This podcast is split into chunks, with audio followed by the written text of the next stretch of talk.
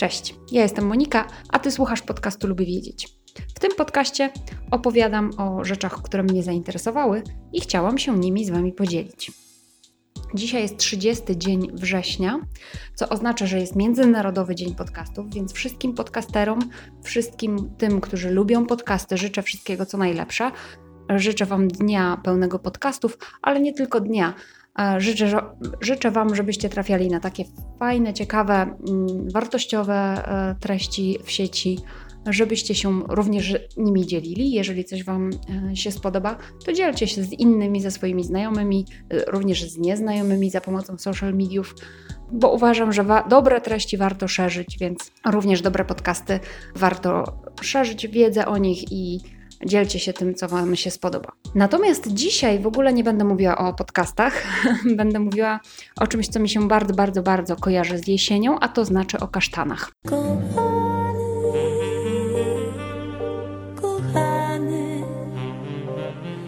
Lecą z drzewa jak dawniej kasztany,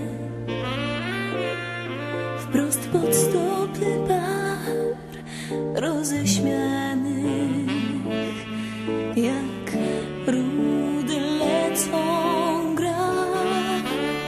O kasztanach, ponieważ właśnie od początku września aż do października mniej więcej trwa wysyp kasztanów. Jest mnóstwo e, tych e, brązowych e, owoców. Co dziwne to nazywać owocami, może bardziej nasionami tak naprawdę. Jest mnóstwo kasztanów na ulicach. Ja je bardzo lubię. Z dzieciństwem mi się kojarzą robienie kasztanowych ludzików z zapałek kasztanów, ale mniejsza.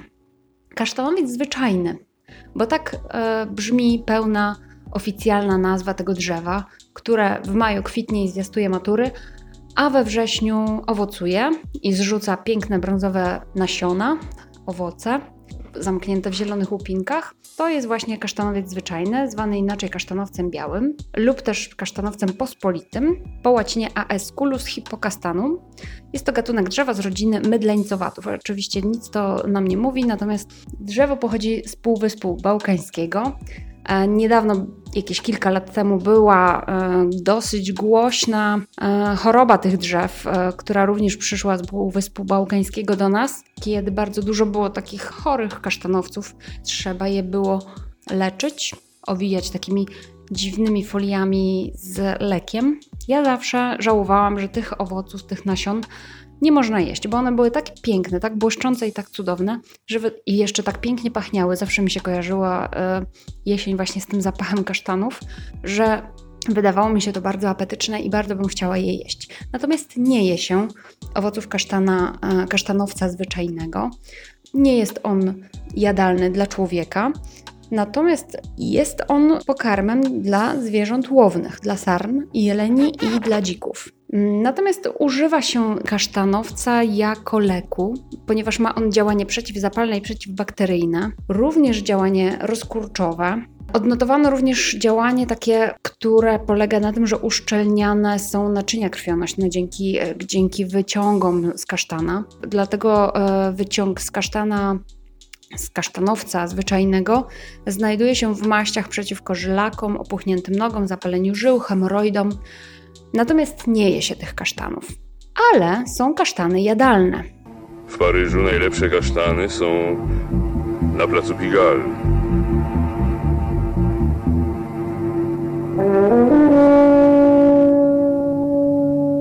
Zuzanna lubię tylko jesienią. Te kasztany są zupełnie z innego gatunku drzewa.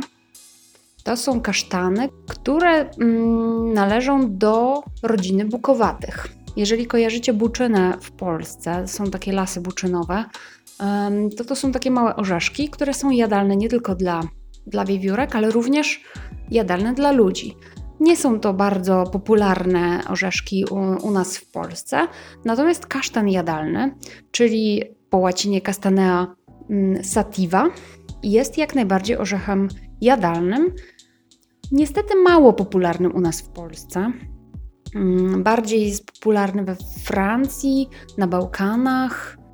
Po polsku ten orzech kasztana jadalnego nazywany jest maronem.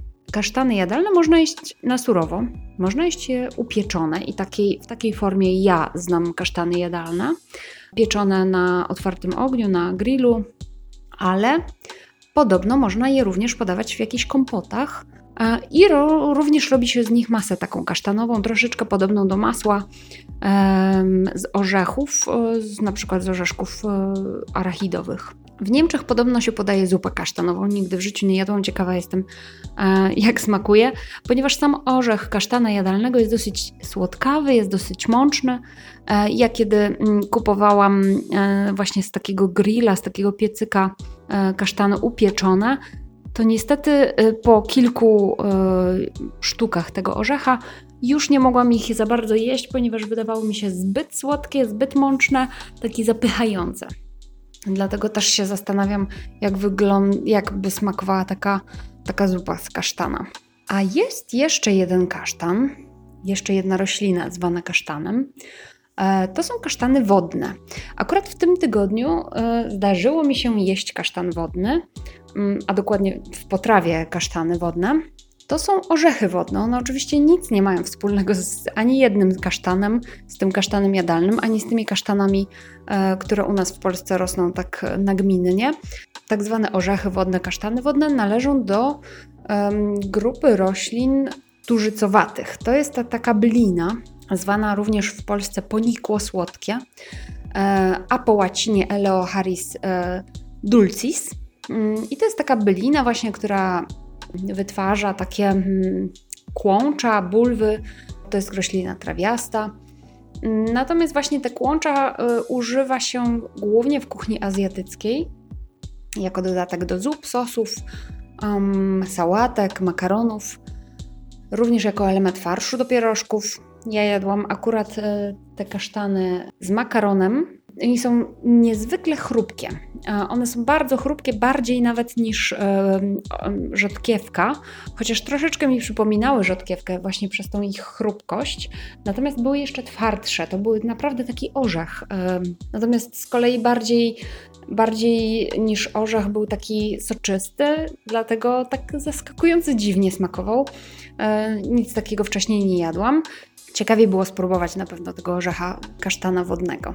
E, podobno najlepsze te orzechy wodne, kasztany wodne są e, świeże, natomiast w Polsce zwykle się sprzedaje i są dostępne w puszkach. Są bardzo, tak jak mówiłam, chrupkie, twarde, w smaku są podobno lekko słodkie. Nie czułam za bardzo tej słodyczy, bo były dobrze doprawione na ostro. Natomiast podobno też dobrze chłoną smaki potraw i to potwierdzam. Bardzo ładnie wchłonęły smak e, sosu, który był, z którym były podane. I to były trzy rośliny zwane kasztanami, każda właściwie zupełnie inna, z innego rodzaju gatunku e, roślin. Dwa rodzaje jadalne, jeden zupełnie niejadalny. Natomiast znam jeszcze jeden rodzaj kasztana. Cóż to za kasztany? To są zupełnie nie należące do roślin, na kasztanami nazywa się również taką warstwę zrogowaciałego naskórka e, na kończynach koniowatych. Nie tylko konia, ale również zebry, osła itd., tak itd., tak takich zwierząt. To są takie mm, narośla na gdzieś w okolicach właśnie pęcin. To jest zrogowaciały naskórek, więc nie jest unerwiony. Można go zatem usuwać, przycinać. E, I są dwie teorie, dlaczego powstają takie narośla mm, u tych zwierząt to są albo pozostałości po poduszeczkach łap, albo po poduszkach, które nie wykształcają się u tego rodzaju zwierząt koniowatych, ponieważ przekształciły się one w kopyto i jest taka teoria właśnie, że te zrogowacenie to są takie pozostałości po opuszkach. A druga teoria twierdzi, że to mogą być również pozostałości szczątkowego gruczołu zapachowego. Takie gruczoły y, zapachowe mają jeszcze jelenie albo lamy, Natomiast reszta y, tych koniowatych już nie ma gruczołu zapachowego i twierdzi się również, że właśnie te kasztany to są właśnie pozostałości tego gruczołu. Ja tego nie wiem.